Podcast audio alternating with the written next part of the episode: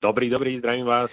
Ako sa teda aktuálne správať k psom, aby sa nezbláznili, keď sa celé toto skončí, keď sa vrátime do svojej bežnej pracovnej rutiny a už to bude pri starých dobrých časoch? Hrozí psia apokalypsa? Hrozí psia apokalypsa a my všetci inštruktori výcviku psov máme na to také zvláštne pohľady a bojíme sa, čo príde.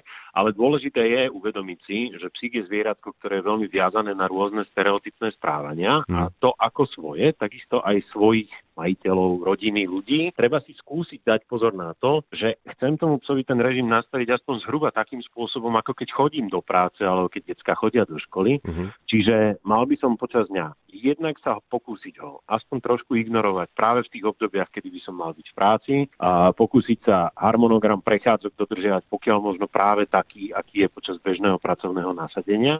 A čo je veľmi dôležité, mal by som psa nechávať o samote. Ja vždy klientom, ktorí sa ma na toto pýtajú, majú radím, aby dokonca nechali psa samého doma a išli niekam na prechádzku bez psa, hmm. čo samozrejme každému je v tomto období ľúto, že keď už aj tak idem do prírody, idem von, tak zoberiem toho psíka so sebou, ale mal by aj toto zažiť, tú absolútnu samotu, lebo nie vždy nám stačí, pokiaľ som vo vedľajšej miestnosti, pretože ten pes vie, že som doma. Hmm. Čiže mal by som naozaj z toho domu zmiznúť a nechať ho tam aspoň hodinku denne samého. Posluchač eh, Milo sa ozval, že má doma taký nejaký koktejl koktail z útulku a kým donedávna bola jeho sučka Mia ten najlenivejší pes na svete, tak teraz dokonca reaguje na slová prechádzka a park.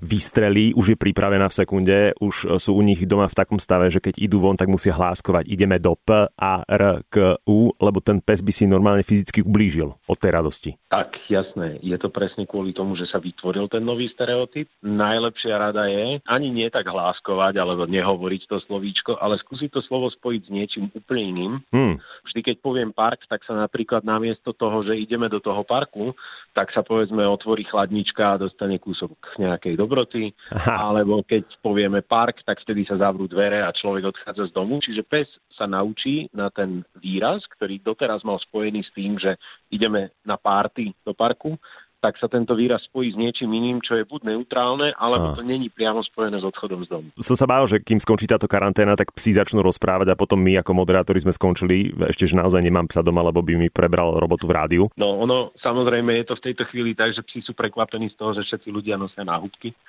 A je tam aj druhá strana mince a to je, že mnoho, mnoho ľudí so svojimi psami teraz na nich má viac času. Berme to ako príležitosť, aby dotrénovali alebo docvičili veci, ktoré sa im predtým nedarí darili práve z toho dôvodu, že ten čas na to nebol. To znamená, aj ja som so svojimi psami si natrénoval veľmi jednoduchú vec a to je, aby vedeli naozaj z celého môjho domu odísť do svojho peliešku na miesto, čo som predtým nestíhal a hmm. vždy to bolo len, že v rámci tej miestnosti to fungovalo pekne, ale teraz sme zamakali na tom, že aj keď som na inom podlaží domu v úplne zadnej miestnosti a poviem decka na miesto, tak oni sa pekne vyberú, zídu po schodoch a láhnú si na svoje miesta do svojej izby. Takže je to príležitosť naozaj zamakať na especial ktoré sa počas bežného pracovného života nedajú.